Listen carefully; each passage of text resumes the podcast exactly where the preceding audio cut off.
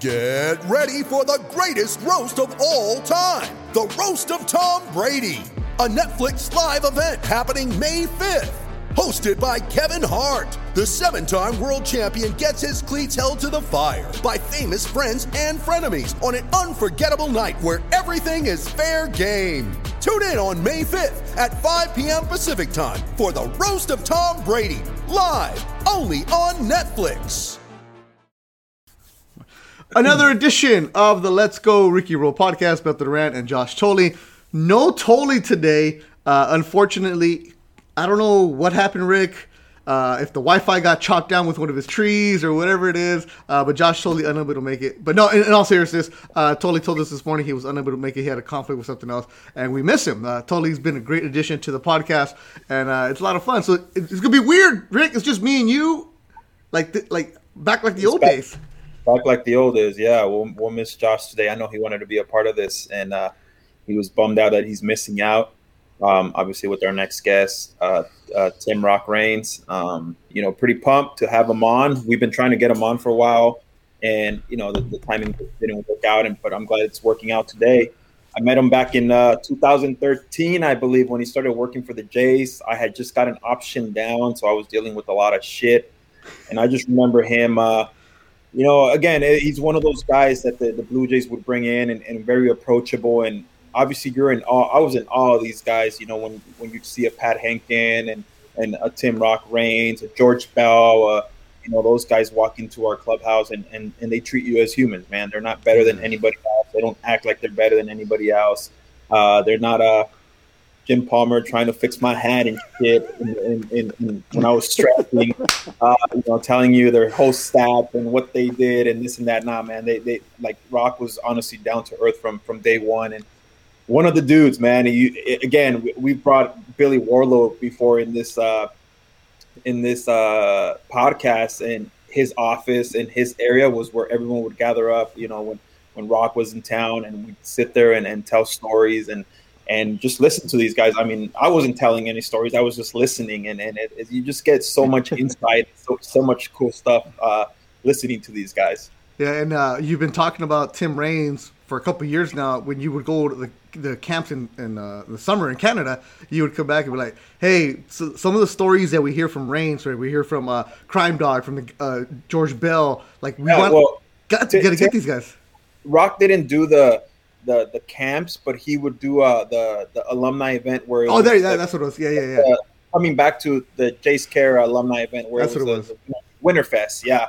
And dude, talk about some old school guys there, man. Rock, George Bell, Fred McGriff, uh, Tom Henke, dude, you name it. They everyone's there, and you're kind of in all of that, of yeah. all that stuff. That's and that's cool. the beauty of the podcast that we have now. Like, yeah, we can go and talk down sabermetrics and analytics and all that other stuff, but nah, not really. We don't like that because it's kind of boring. I just want to hear stories. Like that's what we want to hear.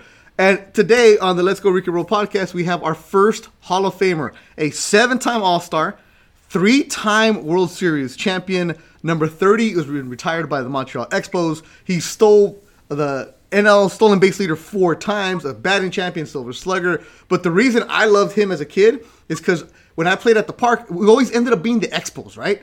And like I get, I don't know why I was always the Expos, and I, I was like, okay, there is Tim Raines, number 30, and that's the dude. So if you wanted to like be on the Expos, we were gonna be stealing.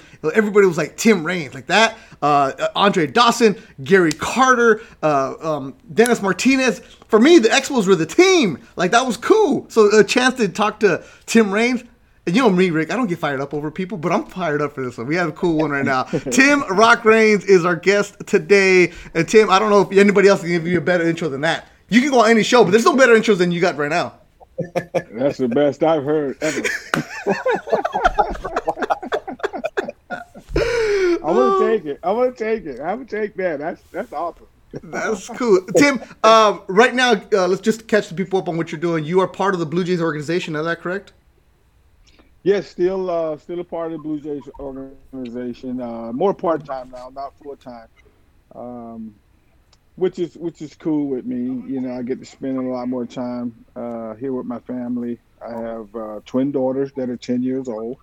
Uh, they're playing softball right now, and uh, I'm kind of uh, coaching which is certainly different from doing what I normally do. So uh, it's been cool. It's been cool. Yeah, Rock, and, and I was telling Beto, yeah, that, that we'd been wanting to get you on, and um, you know, I, I, I guess you know, for you, like, for where where did the the the root of baseball start for you? Like, where where where was it like the that you were like, man, I, I love this game. I know you played football. Was football your first love, or was it baseball from the get go?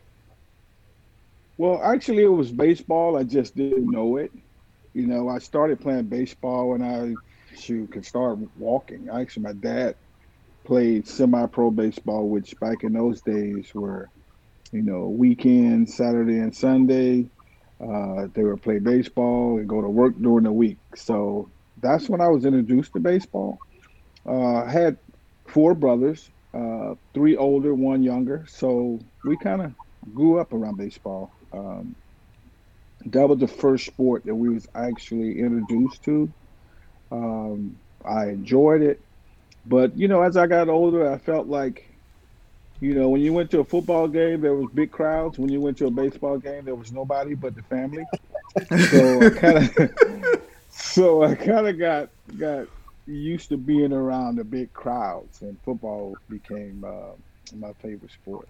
Now, okay, Rick, I don't know if you know this. Uh, he was a bad, bad dude at Seminole High School in Florida. Rock, is it true? Over hundred football offers. Yeah, over 100 football offers. Actually, no baseball offers. None. Come on now. I got I got no baseball offers. I ended up being drafted in the fifth round, but as far as being offered uh, any scholarships for baseball, I got none. Wow. And, um, Where, where, where were you it's, it's, supposed it's hard. to go? Well, I, I was going to go University of Florida. Actually, I signed a letter of intent uh, to play football.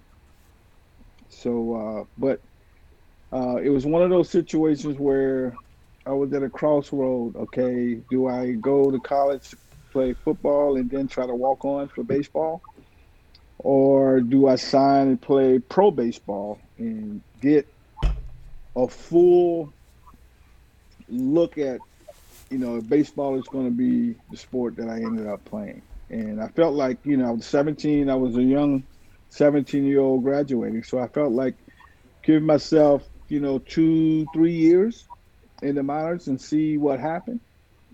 Uh, if things were going well, I would stay. If not, I would quit and then go play football at University of Florida.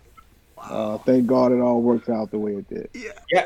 well, because I, I always, I always, I always tell Beto and my friends, I'm like, it's so different going from from high school to pro ball than it is from college to pro ball. You you get three years to mature in, in college. I feel like when you go to a, a three year school or four year school, um, depending on when you come out. But like for you living leaving home at such a young age, was that tough for you? Like leaving, you know, obviously your mom, your dad, your your brothers. Uh, was it tough for you? I mean, I'm sure it was a huge adjustment when you get, you know, I always talk about getting sent to Auburn, New York, and that was like such a. you know about Auburn. you know the story, Tim? yeah, but you know what though? I, I, I think I think for me it was it was it was perfect because you know spring training was in Florida. Um, you know when you sign, you go down to uh, to spring training.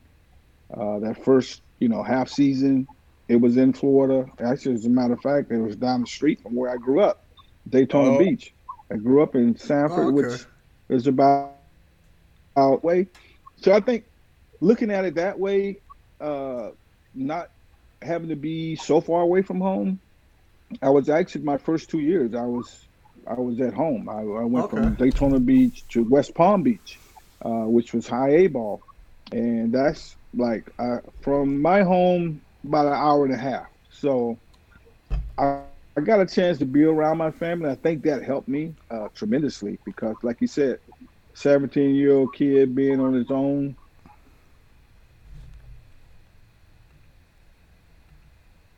what happened? Uh, he's there. He's frozen. Oh, we'll get him back. Yeah. Uh, there. You go there, Tim. Uh, we froze him. Uh, just ha- uh, text him to Yo, call hold back. on that Wi-Fi. Shit, Rock. uh, just text him to uh, call us back.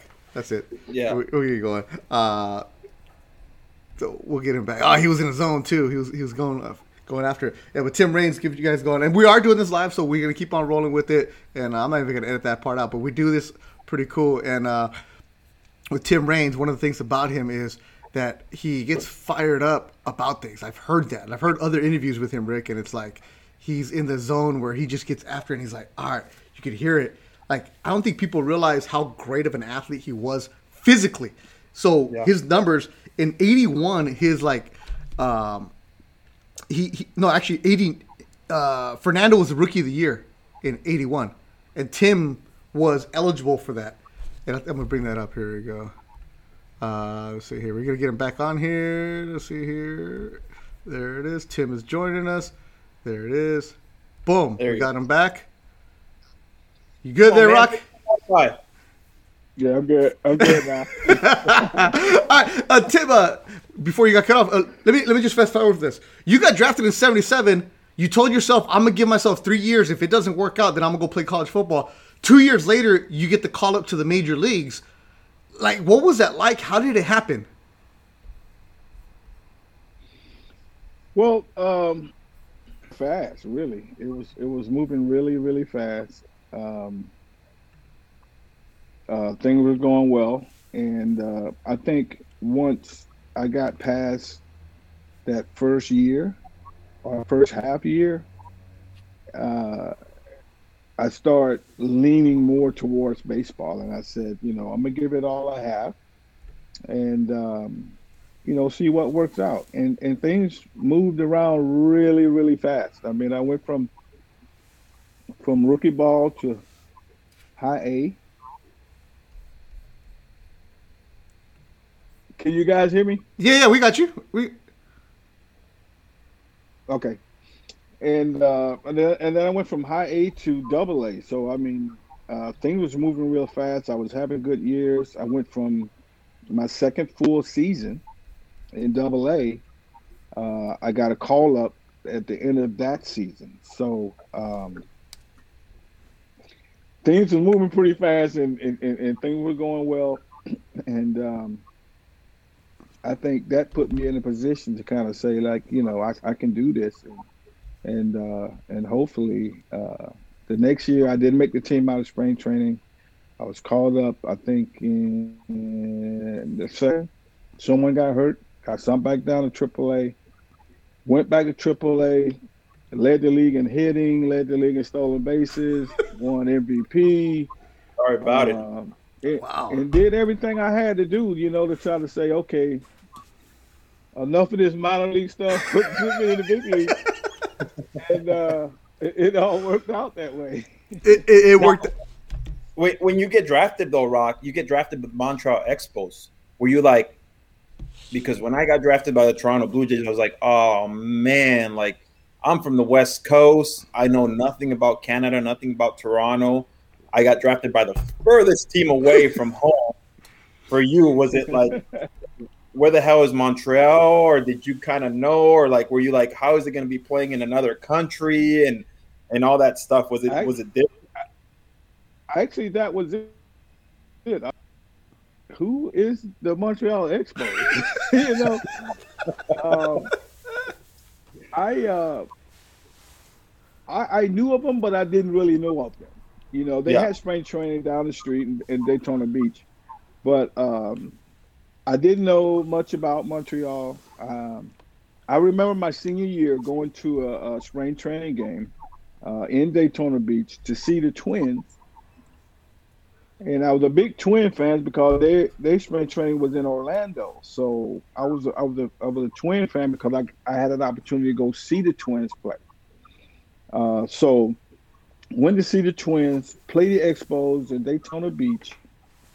Saw Andre Dawson, Gary Carter, uh, Ellis Valentine, all those guys, uh, Warren Cromartie, all those guys were there uh, at the time. So I got a chance to see them. I didn't know anything about them at the time, but and and again, I hadn't been drafted. I wonder if that was going to be the team that drafted me. So, uh, when they drafted me, I, I, didn't talk to many people from the Expo, so I was like, "Oh my God, I can't believe this team drafted me," and I, you know, didn't talk to anyone from that team. So, uh, I was just happy to be drafted. Really, the, the, yeah. the, actually, actually, the Dodgers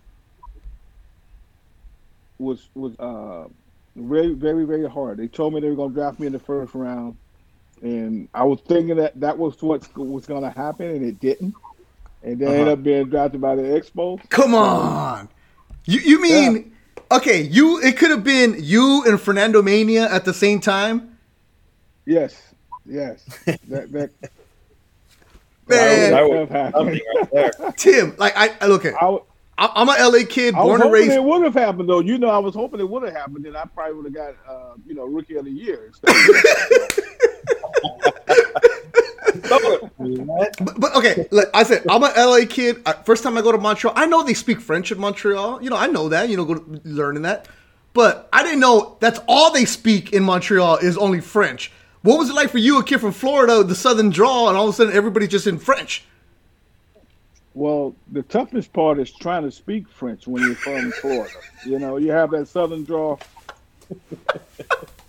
you cannot pronounce it. So I had a tough time, you know, well, trying to speak the language, one, but not being able to speak it, even if I knew what I was supposed to say. so so so that was tough. So I got, I, you know, I, I learned, you know, the normal little hellos and and how are you and stuff like that. But when it got past that, I was done. Yeah. And uh, even to this day, I was I spent 12 years there, and I tried my best. I really did. I really tried my best. Uh, but it just did not work out. hey man, talk about uh, honestly, Rock is obviously we know he went into the Hall of Fame as a Montreal Expo, but yeah there's no crazier ovation I saw on TV when uh, the Blue Jays uh, have usually their their last two spring training games up in Toronto. They play exhibition games, and it's one of the coolest freaking ovations I've ever seen. When when Rock walked out and and he got an ovation by that crowd there, and obviously they're they're they want a baseball team. They're waiting for it, and how do you feel about Montreal hopefully maybe getting a team in the future? You think it's you think it's possible? Do you see it happening, or or is it something that's going to take a lot of work? I, I really hope so. I mean, I, and, and, they've been working. Actually, they've been working there for ever since they they lost the French. Matter of fact, uh, there's still things that I do to try to help, you know, bring back baseball uh, in Montreal. I mean, that's I grew up there pretty much. I mean, I was a 19 year old kid uh, in the major leagues uh, in Montreal uh, as, as a young kid, and uh, and and and I was there for 11 years before I went to Chicago. But uh, that place is like my my second home, really, and uh, it's unfortunate that they no longer have a baseball team because you know they were saying that there's not enough fans in Montreal, but I was there when we used to have forty thousand every night. Yeah. So I know what it's I know what yeah. it's like to be there, and you and you were there, Ricky, when uh, spring training there was fifty seven thousand people there. So uh, I remember three days, two days. I mean, they had over hundred thousand people. So uh, there is um, baseball is is loved there, and I'm pretty sure if they got a team uh, back, uh, it, will be the same.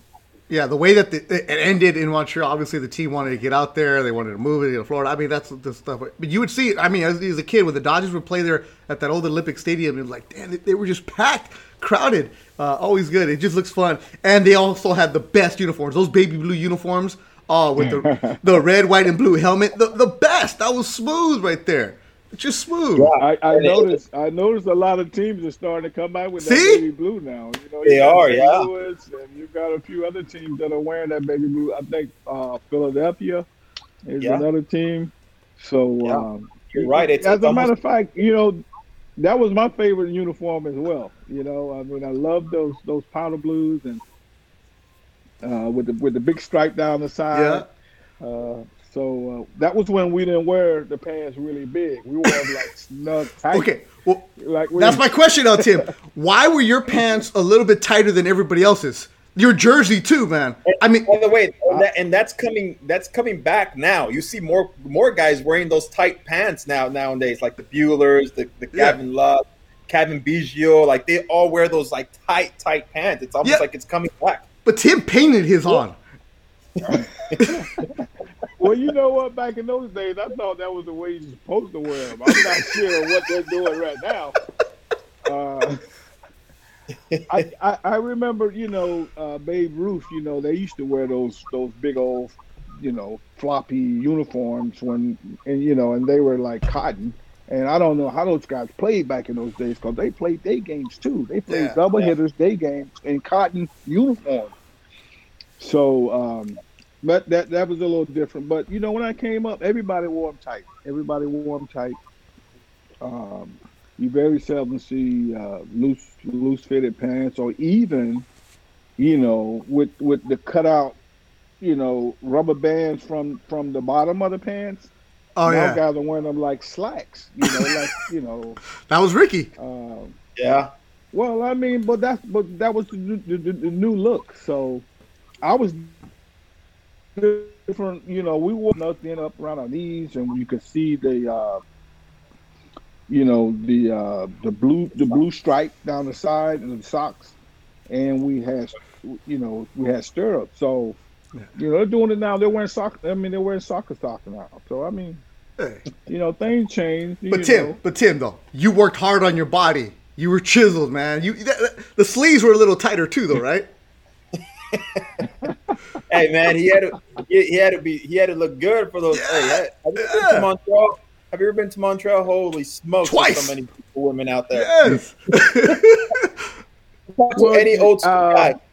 Any old school guy. it I wasn't. You know what though? It wasn't. It wasn't my doing. It was so I figured I'd fit in. I always, it's funny because I always talk when I talk to to guys, to old school guys, or I'm always like, "Hey, what was the best city to play in?" Montreal. Not not even a hesitation. Oh, yeah. Montreal, as a visiting player, was the best, the best. Yeah. You know, and then I'll I'm tell like, you the worst. The worst. The worst thing that ever happened in baseball was when or when the Montreal Expos played their last game. Because I mean, I used to ask guys too. You know, because I, I ended up I wasn't playing at the time, but I used to ask guys. Um, you know, they said the one place that everybody wanted to go in baseball was to Montreal. Uh, I don't know why, but you know, everybody wanted to come. and you guys had the best home record, huh?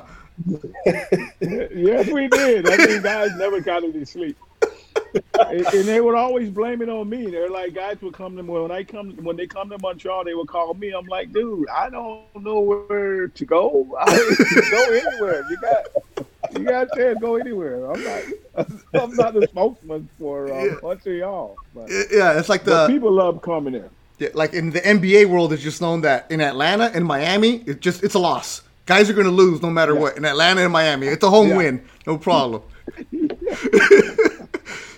how, tough? How tough was it for you, Rock? Though, when when you had to leave Montreal and you went to the White Sox, how tough was that? That you know, you you grew up there, that was home for you, and then all of a sudden, you know, you start learning probably the business of it, and you're like, whoa, like this is. I thought you probably think. Like for me, when I was with the Blue Jays, I thought I was going to be home forever. You know, I'm like, this is where this is where it's going to end for me. And then I end up with the Giants, and you're just like, this is different. Like, was it such a different transition for you, or were you ready for that change, or did it kind of hit you out of nowhere?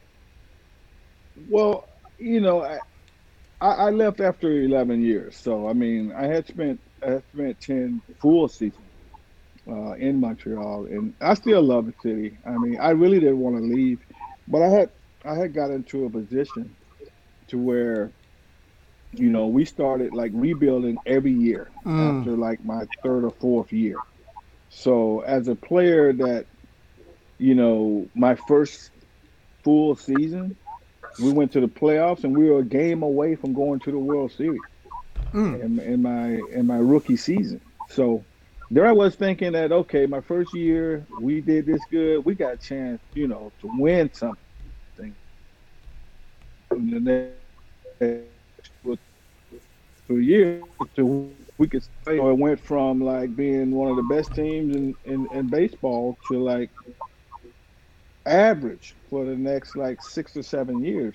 Mm-hmm. And then I had got myself in a position to like, okay, sure I'm having good years. Sure I love Montreal. I would love to be here the rest of my career. But if things are gonna keep, continue to be the way it had been for the, like the four or five years, I'm like, I got no chance to win any World Series if if I stay here because mm-hmm. one, we start we didn't have the money to pay players. Two, there was a lot of uh, you know free agents not coming to Montreal because it was it was in another country.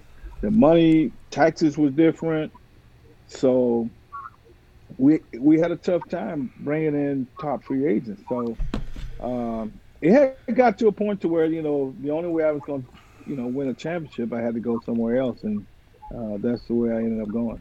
That's the business side where you start seeing that, and, and there's just certain, certain, certain organizations where you just know that they're going to rebuild every single year, and it's it's a business.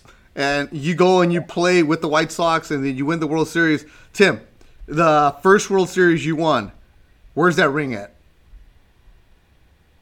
It's, it's uh, in the house. It's in the house hidden somewhere. I probably can't find it. But for sure, I'm not wearing it around because I'm, I'm afraid I'm gonna get hit upside the head and somebody take it from me. So. 96, 98, 96 and 98 World Series champion.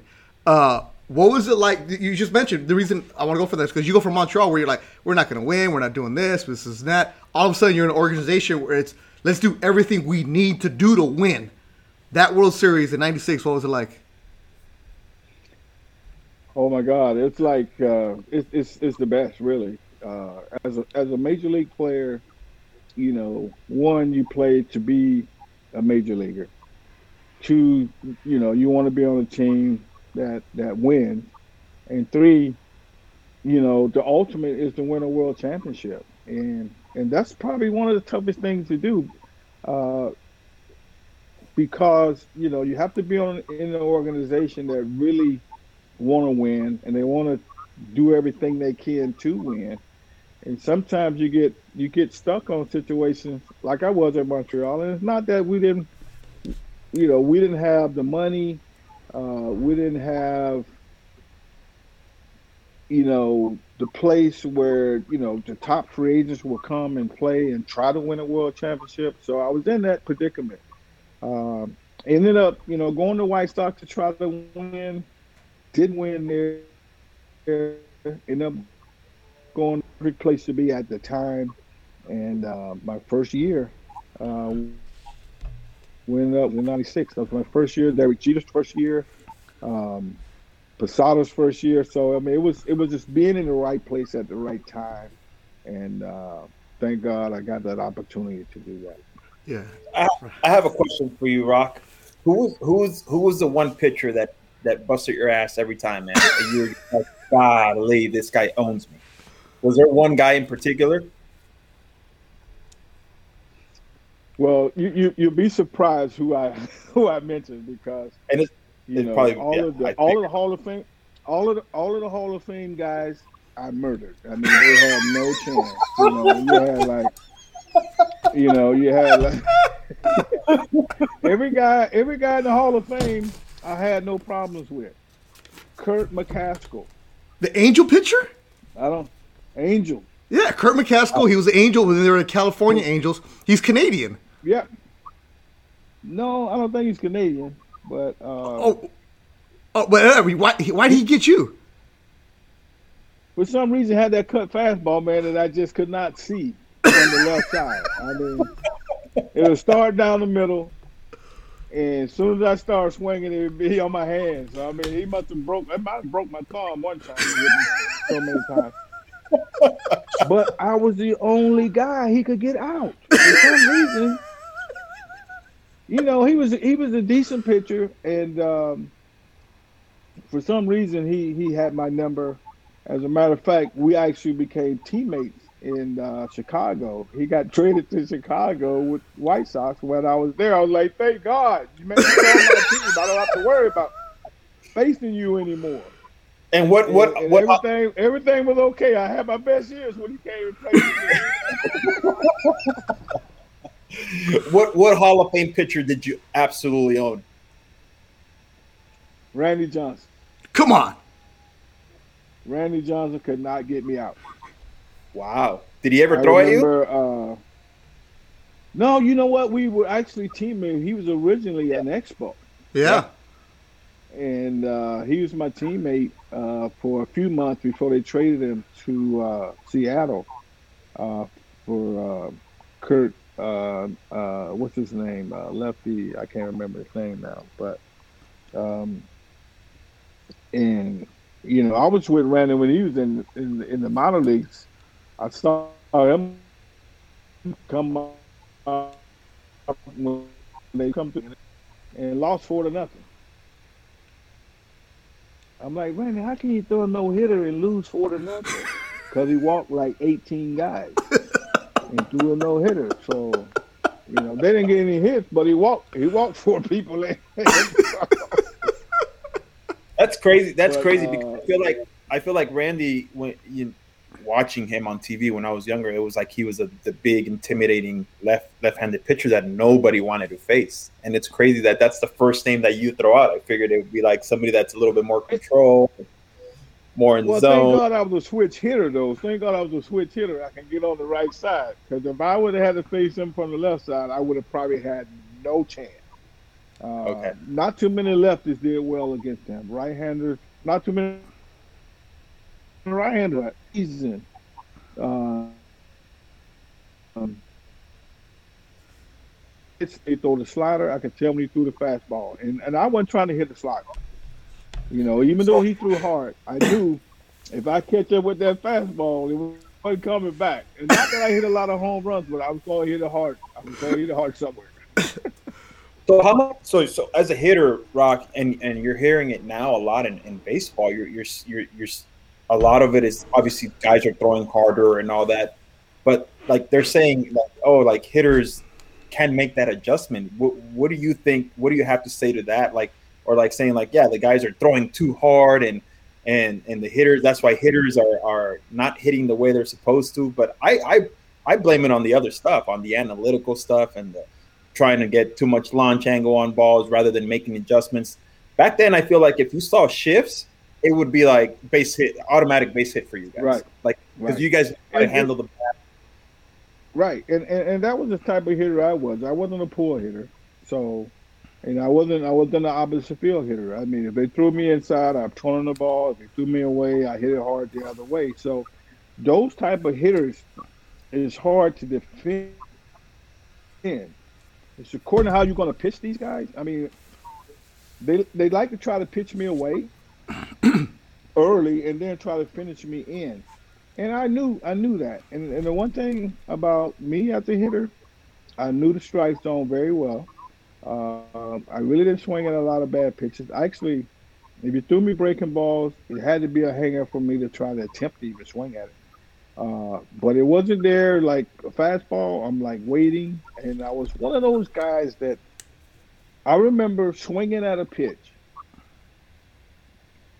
after the umpire called a strike and I fouled it off.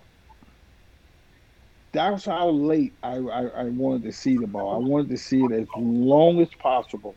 And I, I can actually, like I said, umpire was, about was starting to call a strike and I fouled it off right at the last second. So, Joe So West you- must have. Joe West was mad. Joe West was mad about that. Yeah, yeah, 'cause, you know, he like, he, And, and not only still not the only same way, man. I don't, I don't get him. not only that, but not, not only do you did you have guys who could control the bat really well, but you get a Rock Raines at first base, you might as well just let him run to third base and be like, dude, just just go ahead because Yeah. he was gonna.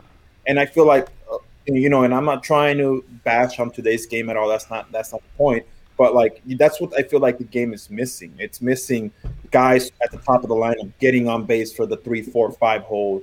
Um, you know, doing whatever it takes. It, it always seemed like the, the top two hitters were the guys that were going to do that, handle the bat really well, you know, bunt their way on or whatever it was, still for uh, still second, still third, and next thing you know, you're up one nothing.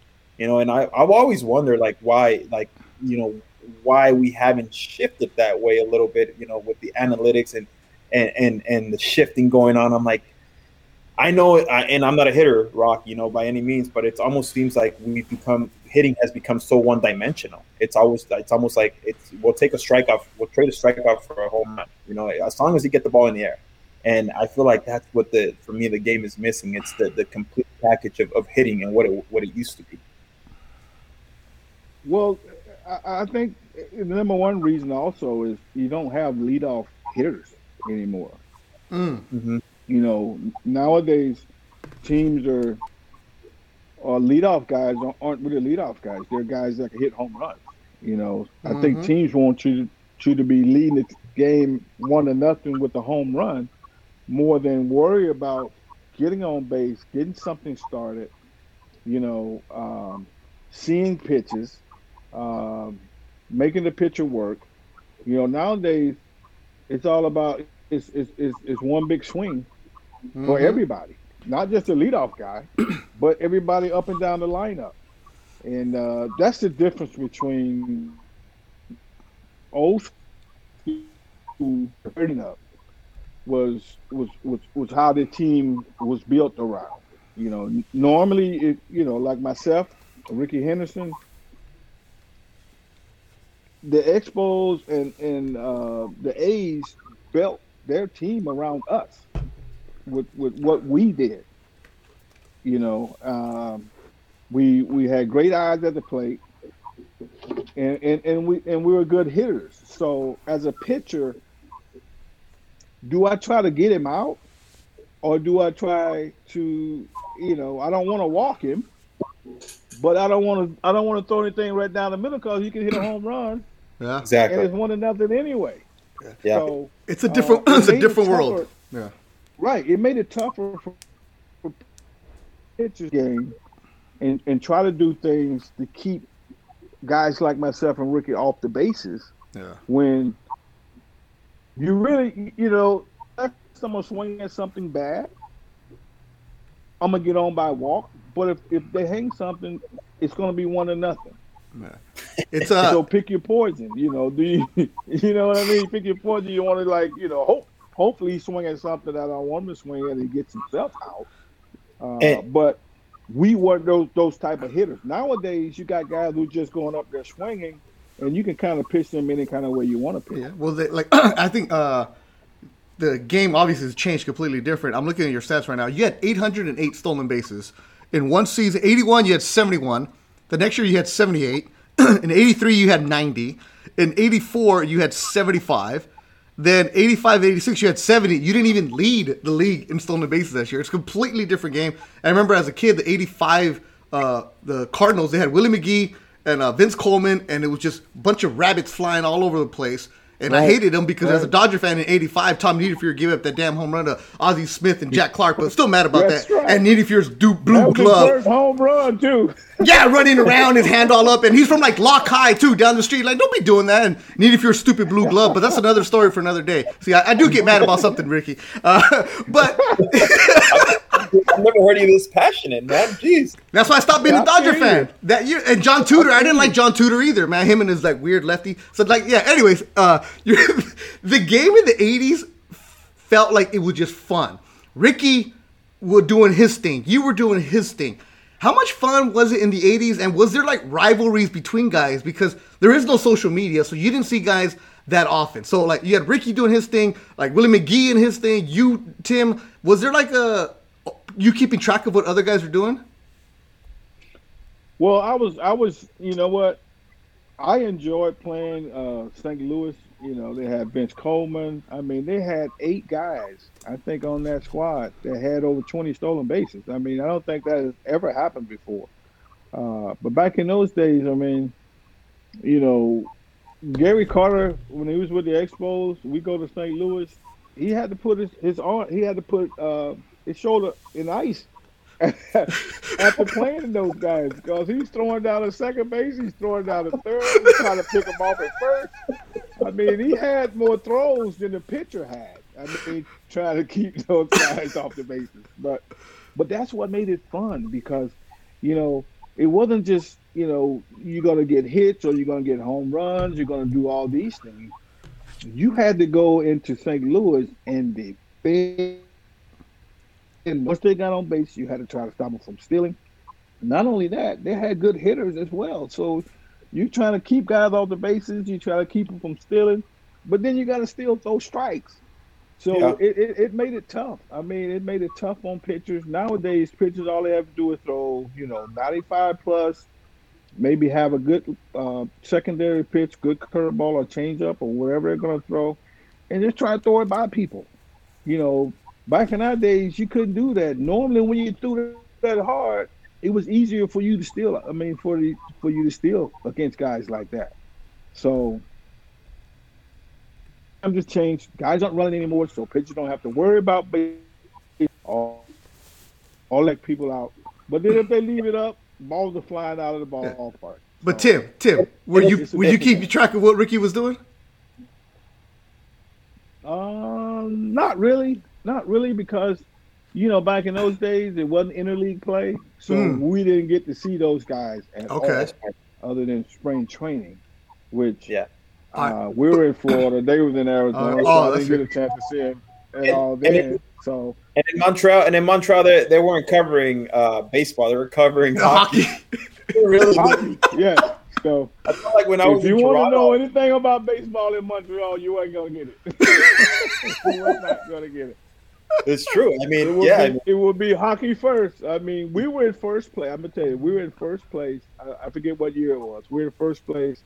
Uh, going down the stretch at the end of the season, we didn't even get front page, and it wasn't even hockey season. I believe it. I think I think there was a big trade with with the Montreal Canadiens with with I think the Chicago uh, Blackhawks. Uh, one of their top players got traded to Chicago. That was headline. And I think on the second page they had Expos take over first place by half you know, so uh, that was something we had to deal with. But I think I think, uh, uh, especially when I first started there, uh, baseball was growing. It seemed yeah. like every year we would grow more and more and more till it got to the point to where, you know, people were showing up. Man, I mean, it was like, it was like a big party every time we came to the ballpark. I mean, people love to get out and they love, you know, in, in Canada they drink. They love to drink. Get that Molson's going. Uh, they love they love to have parties, man. They partied all the time. So that was their way of going to a party, going to a baseball game. And you got to do it, it 82 times. Funny. 82 times a year, man. It's funny because I didn't realize that rock till after 31. I retired. When I came back for an event, with the Blue Jays when I came back for an event and I had I got to walk outside the stadium and I was like, oh my goodness, this is a straight party. Every single bar is packed. Everyone's getting ready yeah. for the game. This is like two hours before the game, Beto. Three hours before the yeah. game. They're just getting ready. And and I looked at uh forget who I was with, and I was like, I never realized it was this big of a party. Obviously, when you're in the clubhouse, you don't know what's going on outside but I got to actually right. walk outside and kind of see everything, and I was like, "This is crazy!" Like it's like people like love, love, love their their, their beer there, and they love the the, the atmosphere of being uh, in a sporting event or being outside of the sporting event, watching it at a bar. It's it's a really cool, different uh, than what you're used to seeing here. Obviously, at Dodger Stadium, you don't see that because there's not any bars near near near the stadium because the, the, stadium sits on a hill, so there, it, it's right. completely different. Um, this the stadium in Toronto is right downtown, and it's in front of all sing every single bar. So it's it's it's a cool thing to see when you see something like that. Uh, Tim, one of the things that I've noticed that when we talked to Ricky, and my thing is, I'm, I'm a sports reporter here in Los Angeles, and getting to know Ricky over the years, one of the things that he we kind of go back and forth on is his experience at the All Star games and the amount of people mm-hmm. when you walk in there. You were fortunate enough to go there seven different times with All Star, but I'm looking at this '84 All Star game. And for a guy in his 40s, and you're looking at these, this is like my childhood coming up right here. For your team, starting with Tony Gwynn, Ryne Sandberg, Steve Garvey, Dale Murphy, Mike Schmidt, Darryl Strawberry, uh, Gary Carter, Ozzie Smith, and then on the bench you had Tim Raines, Claudell Washington, Joaquin Andujar, Dwight Gooden. Jesse Orosco, uh, you know, Bob Brenly, who's going to go in the Hall of Famer as a as a manager. Like, do you ever sit back and say, "Damn," like, or do you do that? All the time. I still do. Uh, you know what? Um, you know, as a kid, grew up and, and uh, you know, I didn't really think about being a major league, about being so. I didn't really care about baseball stuff until I started playing baseball uh, at the professional level. And then at each year, I was like, I can do this. I think I can do this. And it seemed like each year I gained confidence and I got better and better. So when I finished playing baseball, I didn't think I didn't even think about the Hall of Fame. I just felt like I love Montreal. I love the fans. And when, when I was doing my thing there, the fans went nuts. I mean, every time I got on base, I just knew I was going to run. So when pitchers start throwing over, trying to pick me off like five or six times, seven or eight times a game, the fans love that. They love. As a matter of fact, they used to put chickens up on every time they try to pick me off the first base. So that became a thing with me. So Wait, hold on, hold on, hold on. Rock, Rock, Rock, you, you, you cut, Rock, you cut out real quick. They would put chickens for what? But when pitchers try to pick me off at first base, so they throw over one time, they didn't get me. They throw over another time, they didn't get me. They'll throw over another time. So then they'll pitch out. So it became a whole different game when I was at first base. I mean, it wasn't about the pitcher and the hitter anymore. It was about the pitcher and me and the catcher. You know, they would pitch out a couple times, and I would always see when they would pitch out. So I'm like, I'm not going on pitch out. Oh. So again, the only way you can stop the Expos if you stop Raines, because if he got on base, he was pretty much going to score regardless or hit. You know, I could steal second, I could steal third, and all of you know, my second, third place hitters had to do was just make four. So came, you know, so when town you had to stop Raines, or just like Henderson, you had to stop that team. If you if those guys got on base, you're not going to beat them because not worry about one play on the bases. You had to worry about those guys coming up that swinging the bat as well. Yeah, you know, you had Dawson and you had Carter, and I had a good second place hitter, uh, Rodney Scott, who could run just as fast as I could, and he could steal just as many bases if he wanted to. But when you have those speedy guys in the top of the lineup, then you had guys like Dawson coming up hitting third and Carter coming up hitting fourth, and you had like Ellis Valentine who had power hitting fifth. What do you do as a pitcher? You know, do you just, you know, I got to worry about these two little guys in the beginning of the lineup before I even start thinking about the big the big guns coming up. So, and I tell you what, your head's all screwed up as a pitcher, man. Yeah, as a pitcher, there's nothing you worse than having. Yeah, there, there's as a starting as a pitcher, there's nothing worse than having getting in position to score a run. Go, Rick. Yeah. No, yeah, I was saying, I was, as a starting pitcher, there's nothing worse than having a guy at first base who's just like a pesky guy that just won't go away and he's he knows your move and he knows when he's going. And for me being left-handed i felt like i got picked apart from, from good base runners. It was like no matter what you do no matter what move you show me i know when i gotta go. And and it, it just it makes it so much tougher because it's true what rock is saying. It becomes between you as a pitcher the base runner and the catcher just hoping to get that guy out that you forget about the guy at the plate.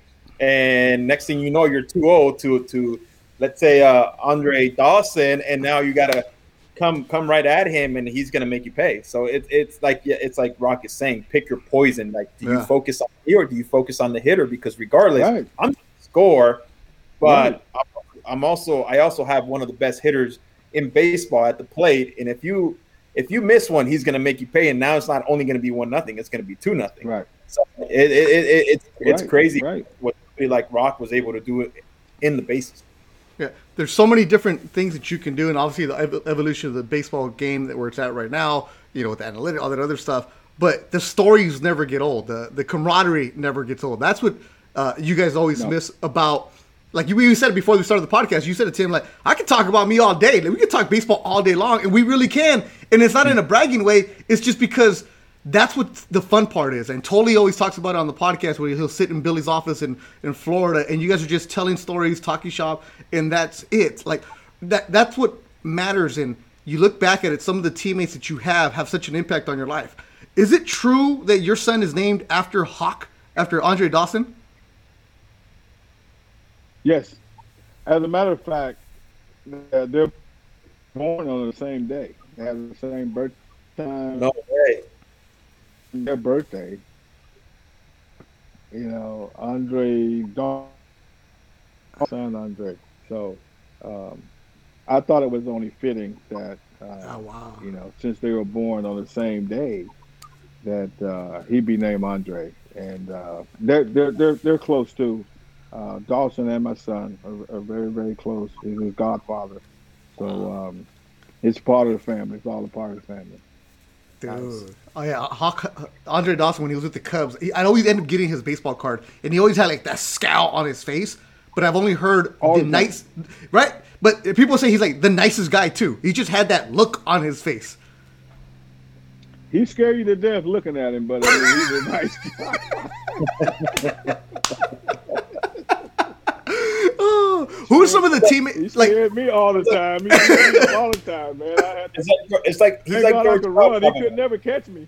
He couldn't catch me. He's he's like George Bell. He just looks mean, but he ain't mean. Exactly. He's he's exactly that way. I mean, maybe even meaner looking than George. Man. George George can look mean, but Andre looked like he wanted to kill you. You know what I mean? And it was a natural look for him. Yeah. And Yeah. I'm like, man, Now you, you get towards, Rock. You get towards the end of your of your your playing career, and you get to share the field, the big league field, with your son. How was that moment for you when you get to, to experience something like that? Uh, probably the proudest moment. I mean, I've done a lot of great things in baseball um, as a player, you know, as a coach. But the one thing that I will never ever forget, and and probably the most proud about, was uh, being able not only uh, to play in the same year uh, at the major league level, but play on the same team uh, which is something that uh, I was lucky enough to be a good enough player as well as a good enough person that the Expos and the Baltimore Orioles got together to do it for, for the two of us.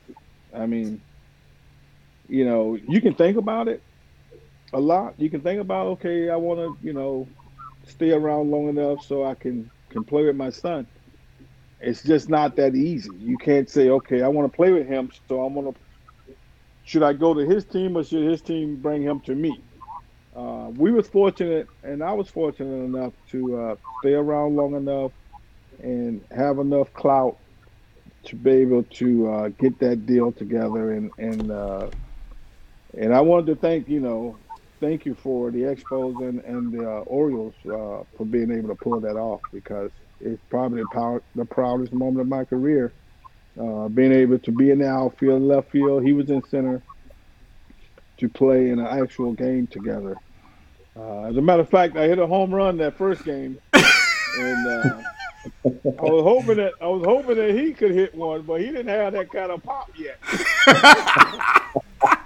like like the Griffeys, you know, the Griffeys went back to back. I was like, we wasn't hitting b- behind each other, but I was like, oh my god, Hey, maybe you could, maybe you they'll throw something up and he he'll hit it out of the park. But I'm gonna get You could- mine. you- You, need to could, get. at, at that at, at that age, at that age, you could probably still run faster than him too, right? No, I think by that time I was, I was in my forties.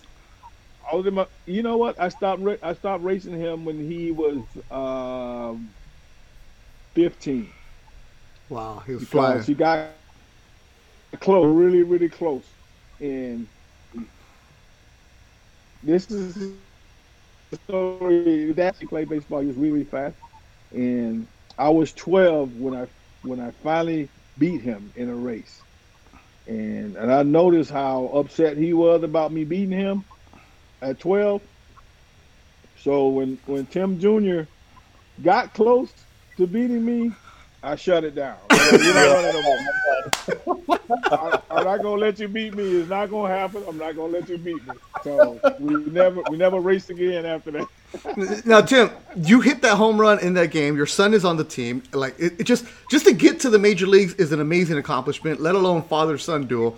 But you're still a competitive dude. Like you're not just out there going through the motions. You hit a homer. You kind of look at your son, and be like, "Hey, man, what's up?"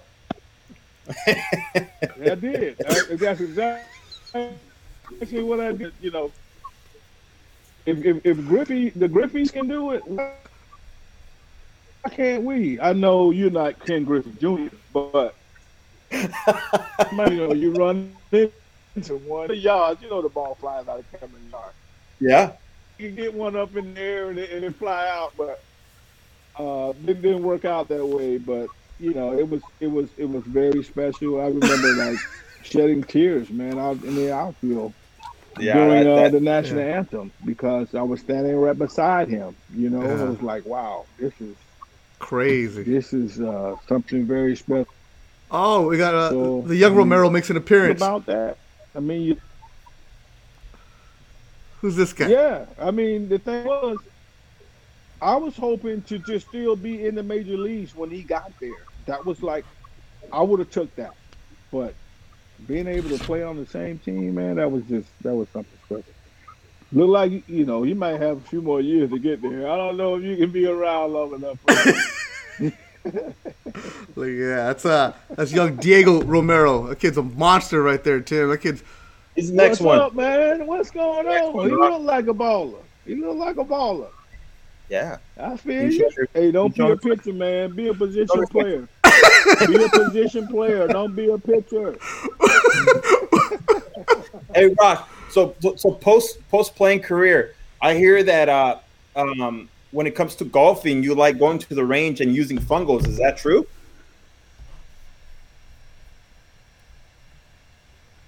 Not true. you the fungo? yeah. You in your golf bag, you have fungos. That's what the story goes. Oh, that's bad. That's bad. That, you're not right, man. You know, what happened was. What, what that- had happened was they some guys stole my clubs, took all my clubs out of my, my golf bag, and put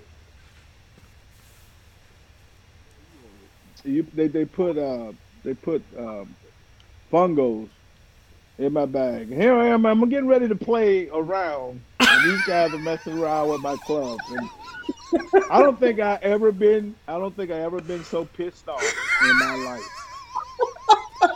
And I, and I let those. I let those guys know it. but it was funny, but it wasn't funny. But so, what did you do? How did you play? With fungos. Uh, I don't think I don't even think I played. I think what happened was I used I used the other guy's club, so I was pissed, Oh. man. I was so pissed. But I, you know, I, I should have knew it. I should have knew it. Messing around with you know Billy and his boys, they all always. Nah, not something was going on, but Uh, I got him back though. I'm not Yeah. gonna tell you what I did, but I got him back.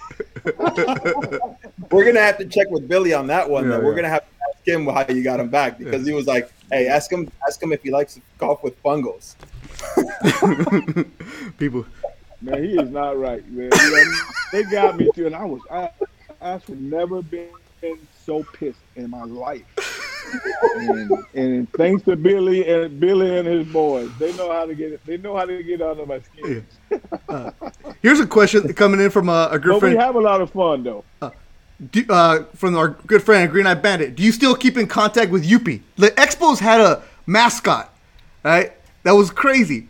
Like, wh- what was it? Did you deal with him at all? Did you have any run-ins with Youppi, the mascot in Montreal?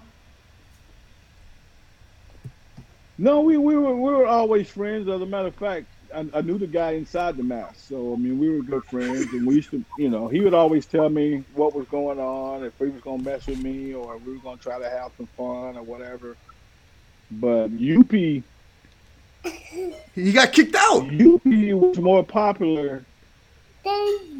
He was more popular on. on doing baseball than me. He was more popular than me, the most popular player on the team. Um, you know, Dawson and Carr was really popular guy, but the fans loved Youppi. Uh, they would go nuts. I mean, Youppi was so he's still going in in uh, with with the hockey team now. Yep, I mean, they got he's him their over there. mascot now. Yep. So I mean, that's how that's how important Youppi was to uh, the Montreal Expos and their fans. The fans really loved him. They loved him in Montreal. Yeah, that's a. He was kicked out of a game. That's his uh, history. That he Youppi was kicked out, and uh, I'll, imagine uh, Tim going down to Mexico, Ricky, and seeing what they have in, in Tijuana. The oh Mexi- man, you you mentioned uh, getting kicked out of a game, a mascot getting kicked out of a game. I feel like that happens every game in, in Mexico. Yeah, it's it's crazy. All Is that Ti- uh, right? I didn't yeah. know that. Oh man, Timmy, you you ain't never seen anything like it. Man. You, your jaw would drop if you saw what these mascots do out there. Really? Yeah. I knew, I knew, I knew how it can be in the Dominican Republic. Now uh, they didn't Yeah. really have mascots; they had cheerleaders.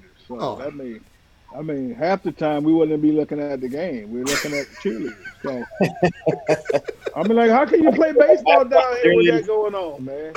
You have mascot cheerleaders, dancers, dude. It's Yeah. it's it's a it's a whole like big performance. It's, it's like you said, yeah. It, it, It- takes it- away from what's going on in the game. Everyone's watching these people perform. It's like you as a player, you're kind of like your head's on a swivel. You're like, where do I look now? Like who's dancing now? And where? it's, it's crazy. It's crazy. Right, right. Tim, uh, you also I don't know if you know this, but you are you have the distinction of being the last player ever allowed to wear the flapless helmet. Like you didn't have to have the ear flaps on there. Did you know you were the last player allowed to do that? Yeah, I knew it, but you know, I had to go through uh, the commissioner's office to, to, to be able to do that. Because you know, Pete Rose, back in the day, Pete Rose used to wear the hard hat. You know, he Yeah. never had flaps, and he was too. So it may have different uh, helmet. Uh, and I was that was what I was really trying to get away from is, is having to carry so many so much uh, equipment and uh, I was I was lucky enough for them to, like kind of grandfather me in because I really didn't like to wear that flap. I remember in the minor league you had to wear two flaps, so I was like, it looks weird with these two flaps. And then once you got to big league, you can only you know you got to wear just one. Uh, but um, it, it made it easier for me. Um, you know, and being a switch hitter, I, I think you don't really need the flap if you're a switch hitter. If if if a right-hander throwing to a left-hander, I would think if a lefty was throwing to a lefty, I probably would have needed it. But it made it a lot easier to maybe get out of the way of a pitch when it's from the opposite opposite side. There you go. Uh, we took a couple questions from Twitter. Here's a good one for you, Tim. As a Hall of Famer, I want to get your opinion on this. Um, how, this comes in from Chris Vo- Voisin. Hopefully, I'm saying that right. It says, "How should character type issues impact induction into the Hall of Fame?" You know, you have the people wondering about Clemens or you know um, Bonds. Like, should the character issues be something that people take in consideration for the Hall of Fame? Oh, I think I think so. I mean, you know, you can't have a murderer that uh, Yeah. is a Hall of Fame player and, and, and expect him to get in. Um, I, I, I think character means a lot, uh, especially when you're talking about Hall of Fame players. I mean, not that everybody was perfect. I think it means a lot uh, for the Hall of Fame and, and the Hall of Fame players, the induction. Uh, so we'll see. I mean, I, I, I, I, I'm pretty sure I know who they're talking about, and I'm not going to mention any names. But um, it's, it's it's been uh, it's been an issue, and uh, we're going to see what's going to happen because you know the players don't have um, you know the sports writers are the one that's going to determine if a guy is a, is a Hall of Fame or not. Yeah. So it's going to come down to to the writers um, making that decision, even though Hall of Famers really can't make uh, doesn't have the choice of, of making it for them. Yeah, it's interesting. A good question there from Chris. Now, you became a Hall of Famer in 2017. You were on the ballot in 2008. You did. You went from 28% to 86%. When you did go to Cooperstown and you did have your induction ceremony, all those years later, Tim, what was that day like? Not the day you got inducted, the next day. Once everything calmed down, once the party was done, that what was it like for you? I swear I was the most comments I ever been in my life. I mean, it was all over. I think, you know, going through the ceremonies and going through, you know, the build up to it all was so stressful, man. I mean, not only that, you know, being around all these guys, all these guys that are already inducted. I mean, the best players that ever played the game. Yeah. And um, majority of them, you know, I was I was friends of or, or big fans of, and now all of a sudden, you know, Willie Mays came up to me and congratulated me. I mean, I didn't go to him; he came to me, and he's the guy that I idolized, you know, since I was a little little kid that I that I could like even know anything about baseball. And here he was I was a big fan, but I didn't really know him personally. So for him, Willie Mays come to me, and I mean that was like a little kid, man. I was like a little kid, like at a candy store, going, "Wow, is this really happening?" And um, You get chills. You and get not, chills. not only just him, not only just him, all the other guys, you know, all the other guys that are there. I was like, wow, this is unbelievable. and now now you get to put HOF on one of that that autograph, which is special itself, right? I mean, not. I mean, you you. It like- is. like, I mean, and it costs some money now you know, too. when you're a kid, yeah. I mean, when you're a kid, when you're a kid, you don't think about that. Yeah. Then when you become an old man, you start thinking about it. You know what I mean? With, it, it becomes a little more, a little more. You start thinking about it a lot more. You Yeah, know, no, because you know when you do something, you want to be the best. You want to be the best at what you're doing. Not that that you are, but you want to you want to be as best that you can be. And if the best that you can be is the Hall of Fame, you've done your job. I mean, there's Come nothing, on. there's nothing more gratifying than that. Come on, let's go. Not, like we always wrap it up with what advice would you give to you know your younger self? But what you've experienced and you've done, Tim, over your career, just in general, like, do, are there stuff that you forget? There's stuff that you're like, wait a minute, did I really do that? Did I really steal seventy bases? Did I really do this? Do you catch yourself at times going, damn, did that really happen? It, it does. It happens. It really does. I mean, because you know, I was wasn't really a stat guy. You know, I felt like I was a team guy. Okay. So when, when I felt like it wasn't just you know, I think that's the difference between some players. You know, some players do things to to to to break records. I did things to win games, and Mm. and fortunately enough, the things that I did gave me an opportunity to be in the Hall of Fame. But I wasn't really looking to be a Hall of Famer. I mean, I was looking to be the best baseball player that I could be. And I never even even thought about it. I never thought about the Hall of Fame. Um, and each year went went by, and I ended up playing 23 years. So, you know, tabulate all that together, it, it gave me an opportunity to be a Hall of Fame player. But uh, I was never one of those guys that like, you know, it was all about me. It was never it was never about me. It was always about trying to win that world championship and trying to win baseball games. Wow. It, it's funny. It, it's funny you say that, Rock, because I saw a tweet from you not long ago where where it says you stole, you know, this day in history you stole three bases or something like that. And you guys ended up losing the game, and your retweet was, "Stats don't matter to me when you lose," and mm. it, you're explaining it perfectly right there, where you're saying like, if I stole, you know, six bases in a game and we still lost, to me, I'd rather win than steal six bases and be known for the six bases if we lose. You know, like you don't want to be known for stealing three bases in a loss because you know obviously it wasn't enough or whatever it was. You know, I think you held yourself to that kind of standard that you were like, yeah, I want to do good, but I also want to win. It wasn't just about stats. And I think I think mentally that helped because I think you get to put put yourself in a lot of weird predicaments when it's all about you. Because say, you know, you have a bad week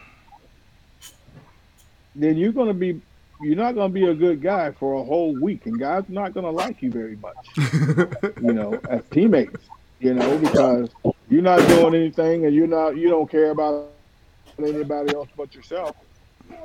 Going to stop liking you because you know the only time you're to be good when when when you're doing good. And I've always felt like, you know, one player really doesn't win uh, championships. You know, it takes a full team and without everyone being on the same page, uh, it's, it's it's tough to win championships. And uh, I've, I've always felt that way. And to this day, I you know I try to teach my kids. You know, it's not just about you. You know, sure you have to do your job, but you have to everybody else, and hopefully they can do their job for you, for for the whole team to win, not just you. The whole team wins when when you win. Yeah, mm. and, and, and you always run into those guys in the club. I mean, you in, in my all oh my, years my god, there it is. That card right there. Look at that, 1981 Donruss. Good fro, good uh, good wristbands. I mean the hat, the hair, the, the hat don't fit, Tim. The hat don't fit.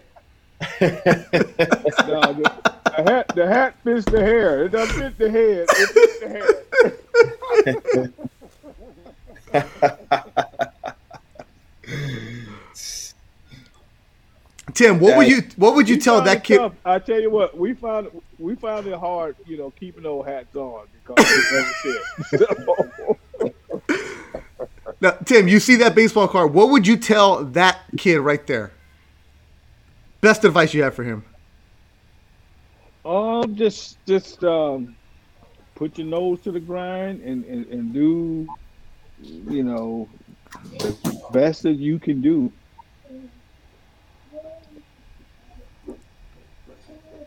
Everything isn't gonna, you know, be easy. Uh, take the good with the bad, and um, you know when you make mistakes, learn from them, and um, you know always try to think as positive as you can because you know, baseball is a sport where it's hard to get down on yourself. I mean, because there's always the next day. You got so as soon as you can forget about what happened one, the best you will be.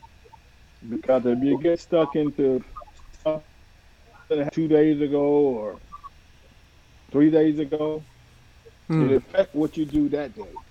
Yeah, so it does. I, I, I learned that um, you know you try to take you try to take one day at a time, do the best you can, and when that day is over, you can look yourself in the mirror and said, you know, good or bad, that was all I had. Hmm. And if hmm. you can, can can tell the truth to yourself, you know, a lot of good things can happen. There it is. There it is. Wait, oh, one thing that just came up right now. Were you in camp with Michael Jordan? Yes. What was that like? Michael Jordan, Bo Jackson. I mean, all these guys in Chicago. Oh, you know, Chicago. They start bringing up all kind of guys. But, but Michael Jordan, um, that was that was fun. It was fun. Um, I didn't think he could do it, but he, he, he proved me wrong. He he actually was a decent player. I'm not trying to say he was a major league player, but uh, for a guy that was in his 30s, just starting to play, trying to play major league, no, not minor league, but major league baseball, he did um, uh, not too bad for for a basketball player trying to play baseball. I I I, uh, I had a lot of fun with him, and I kind of enjoyed hanging out with him because I got to talk a lot of junk to you. Dude, that, that's crazy. Yeah, I mean MJ, Bo. I mean, those are some athletes. You yourself, obviously, uh, that's quite the the the crew right there for sure. Yeah, there it is. Uh, all right, anything else, Rick? I'm cool, man. This is. Oh yeah, no, yeah. Man. We gotta let Rock go go work on his golf game. We, we make sure you check the bag, Rock. Don't don't don't get caught up again, man. you know what? You know what? I I haven't seen Billy in a year and a half, so I haven't had to worry about that kind of stuff. So I can go, go to the range. I don't have to worry about my club being anything but my club. So, uh, but I haven't been able to play, so that's the screwed up thing about it. play, so. No, well, we'll we, really, we really, we really appreciate you coming on, Rock. We we, we really uh, enjoyed you uh, on the show. Uh, again, thank you for your time. Um, obviously, I hope I hope you you enjoyed it. I mean, this is what it is. We like to have fun and just kind of go everywhere with it and, and tell stories. So yeah. we really appreciate. it. Well, think we can do this again. You know, I oh, for sure. It, I really did. Uh, it's always it's always fun talking baseball and just talking, you know, old school, new school. You know, the way things have changed in baseball yeah, we'll, we'll leave that one for, for next time because I remember, remember, I remember talking to you on the phone. You're like, "Hey, don't bring up any of that new school shit because it's gonna get." All right, Tim, we appreciate it. I, but you know what though? I know it's either it's easy to say it but I know once the, once the, the camera started rolling, it's gonna come up some kind of way. You know what I mean? we, we try not to. We try not to. Hall of Famer, World Series champion, awesome guy, Tim Raines. Thanks for coming on, Tim. We appreciate it. Now I gotta go find my Expos jersey for when I was ten years old for next time because I gotta have it oh, somewhere, man. Right, man. Hey, I'm guys, just hey, thanks for having me. No problem. Man, we'll talk to you soon. Tim. Let's see here. Can Tim, figure, out, can Tim figure out how to hang up the phone? Let's see. Hang it up, Tim. Is he gone? There it is. All right, that was cool, Rick. And I told you, I texted you to say, uh, stay on the phone uh, to recap a little bit, dude. Yeah, you've told me he, how cool he is, and he's just that cool. Down to earth, man. Down to earth. Yeah, I mean, and I know we had a little bit of problems with the with the audio there, with the Wi-Fi. Yeah, but I hope I hope uh, our listeners out there got a little bit of a taste of of, of, of, of him and who he is as yeah. a person. That's what you get. You see what you get, right? Right there, the, the guy that you saw is what you get on a on a daily basis, and who who uh, I had a chance to to interact with when I was with the Blue Jays. And honestly, like you Dude. you walk in and you see Tim Raines sitting there, you're like, oh, you freeze a little bit. You're like, oh, this guy's a legend, you know, a yeah. legend. And then when he's like calling, hey, what's up, Rick? Like, what up? Sit down and let, us talk. You know, what, what, do you got for me? And and it's it was no secret. Those guys knew I was struggling uh, mentally, physically, and and man, like the the amount of advice, of advice these guys would give me was second to none. And, and they, they didn't have to do that. And that's it. it shows the, the, the kind of people that they are. They're they're there when it comes to uh to working with players. It's the player first, and and you know, and they'll offer their input it's not me, me, me, me. Hey, listen to me. I'm a Hall of Famer. Hey, listen to me. This. Oh, hey, listen to this. I, I know what I'm talking about. You don't know. It was always like listening to the player and getting to know the players. You know, at the end of the day, we're, we're people, man. We're we're we're just, we're just normal people, and we do something. We we play at a level that not many play at, and under more scrutiny when it's when it's at the major league level. There's cameras everywhere, but you know, when you, when you have guys like this that that are able to simplify the game and, and yeah. you're able to talk to them, and I mean, you know, to have them on my phone and be able to text them whenever I want. Like stuff like that, man. It, it's the little stuff that for me. Again, I wasn't close to being a Hall of Famer. I was, you know, my my my tenure in the big leagues was only four four plus years, but the amount of uh, friendships I was able to develop was to me second to none, and I wouldn't trade for I wouldn't trade that for anything in the world. That's awesome. Like the you heard me acting like a little kid, a little fanboy a little bit too, and I don't get like that. You know, um, having been a reporter for a lot of years, that's why I love doing this podcast because we get to actually have this conversation that you're not going to be able to have in a clubhouse for eight minutes with somebody like that. Look, Tim mm-hmm. Raines sent down, talked to us for an hour and 15 minutes. I, I, know the connection wasn't the best, but I would still let him go because I want to hear the stories. And even when I'm trying to get Tim to talk about himself and everything that he accomplished, he kept coming back to the team, the team, the team. The team. And at the end of the podcast, how he said it's if you just put up the numbers, that's what all matters as long as your team wins. It's like I wasn't trying to be a Hall of Famer. He was just trying to play baseball, and you hear that genuine talk about him, and and he and he understood his abilities. He understood what he needed to do to win, yeah. and he understood that if he got to first base, he was going to steal it. He was going to steal second base, and he was going to steal the the way that you know. And and it's crazy. I've always said this: the way that these you know, I've gotten a chance to interact with some Hall of Famers, but their way of thinking is just, you know, you get to the big league level, and that's a certain way of thinking. Those Hall of Famers mm-hmm. are just another level of thinking when it comes to the game. And you know, he knew he knew right away. I'm, I'm going to score. He knew no matter how good the the, the pitcher's move was, I'm going to steal the base. Yeah. I know when, I know when you're pitching out. I know when you're doing this. They're just so ahead of the game that it's it's crazy. And and again, for me, I've gotten a chance now. It's crazy because now I'm watching guys get inducted into the Hall of Fame that I played with or against, and and when you see you know the conversations that I got to have with like a Doc Halladay, it's like his way of thinking was just on another level, and it's just it's what separates the yeah. the major from the from that what is it half a percent maybe of Hall of Famers, whatever it is, and it's special. That, that that's why you know I'm I'm glad he came on and and and hopefully we, we continue to have uh, old school guys like that because it is interesting to to to listen to uh to guys' uh old school stories like that and and and how they how they uh used to view how they viewed their game and how they view it now when when they see it on TV. Uh, it says the Hall of Fame has 333 elected members. There you go. Not even half a percent of big leaguers do that. Yeah. So it's 0.1. Yeah, crazy. That's crazy. That's crazy. Uh, 333 out of what? Two, uh, two, uh, 20,000? Almost 20,000 players? 20,000. 20,000, yeah. So do that math right there. And it's just insane, man. And, and again, Rock was always first class from the yeah. moment he walked. All those guys that, that, that, that the Blue Jays brought in when I was younger, you know, the Pat Hentgen of the world, uh, George Bell, Dave Stieb, um, all those guys were always so first class and so willing to – to teach these the us young kids the game and how to go about it and how to be a pro and um, you know you, you, you normally don't get experiences like that and when you're able to have the connections and, and the players that the Blue Jays have had in their history it's it's cool when you when you get to to, to do stuff like that. Check this out, Rick. Currently, 72 living members of the Hall of Fame. Wow. crazy. We gotta. It's cool. That is crazy. Yeah, it's crazy. Yeah, that was cool. Tim was awesome. And like, and my goal is to. I want to get uh, the crime dog, man. It, when you meant when you let's go.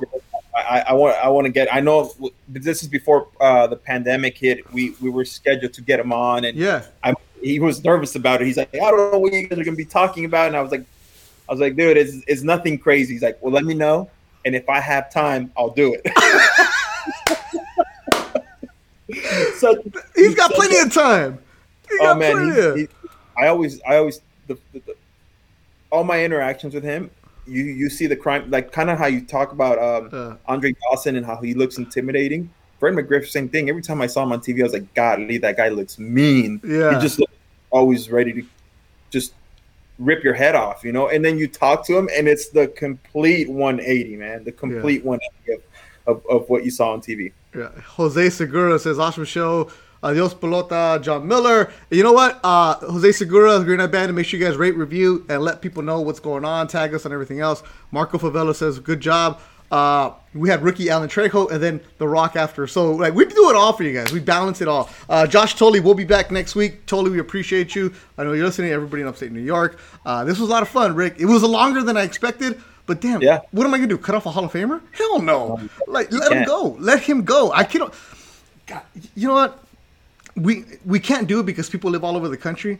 But if we could do this show, like in a in a cool studio where we're having wine or a cocktail or something with these Hall of Famers, man, you know how good. Not not getting drunk, but I'm just saying like sitting there with like you know having a cigar or like some whiskey Yeah. with these guys and just like real like a nice fancy leather couch. You know what? I'm gonna talk to my sponsors. We got to do that. no, because because I would be like I like I said, I don't get fanboy, but you have a Hall of Famer there, and I can ask him whatever I want. Shit, come on now. Oh yeah, no, it, it's it's cool, man. It's cool. cool. It, It'd be It's cool to have somebody like that, and uh, and he won't be the last, hopefully. Oh no! And so make sure you guys go back and listen. And you're new to the podcast. Uh, we have 50 of them. Go. It started a couple years ago. Uh, we are gonna get guests back up, and if you go, you can hear the evolution of us doing the podcast. But we're really hitting our stride right now with the addition of Josh Tolley and doing this and getting different people all over the country. So it's a lot of fun. Uh, I was listening to R2C2 the other day with CC Sabathia, and he's been a guest on ours, and you can hear CC opening up more. You're opening up more. The podcast continues to roll, and there's nothing like ours out there. I've been listening. There's nothing like the Let's Go Ricky Roll podcast. So for Ricky Romero, the Hall of Famer, dude, imagine that signing a ball. This is HOF. Like what? Say something. I, I, I'll get you one next time I see him. You know I'll what? you- Honestly, I have. I've told you this. I have zero collectibles. I'm not into that stuff. But if you give me a Tim Raines one, I'll take that. Like that's It one of would be sweet if you can find if we can find a baby blue uh, jersey and he can sign one of those. That, that would be sick. I'm sure they're out there. I'm sure. I- I'm no, sure. No, I, I, I swear, I think my mom still has my jersey from when I was 10 years old. The one That'd Expos. I gotta find it. I gotta find it. All right, Rick. We'll talk to you soon. Go back and take care of those kids. Uh, we'll talk to you next Tuesday. Another edition. Yep. Let's go, Ricky Rowe.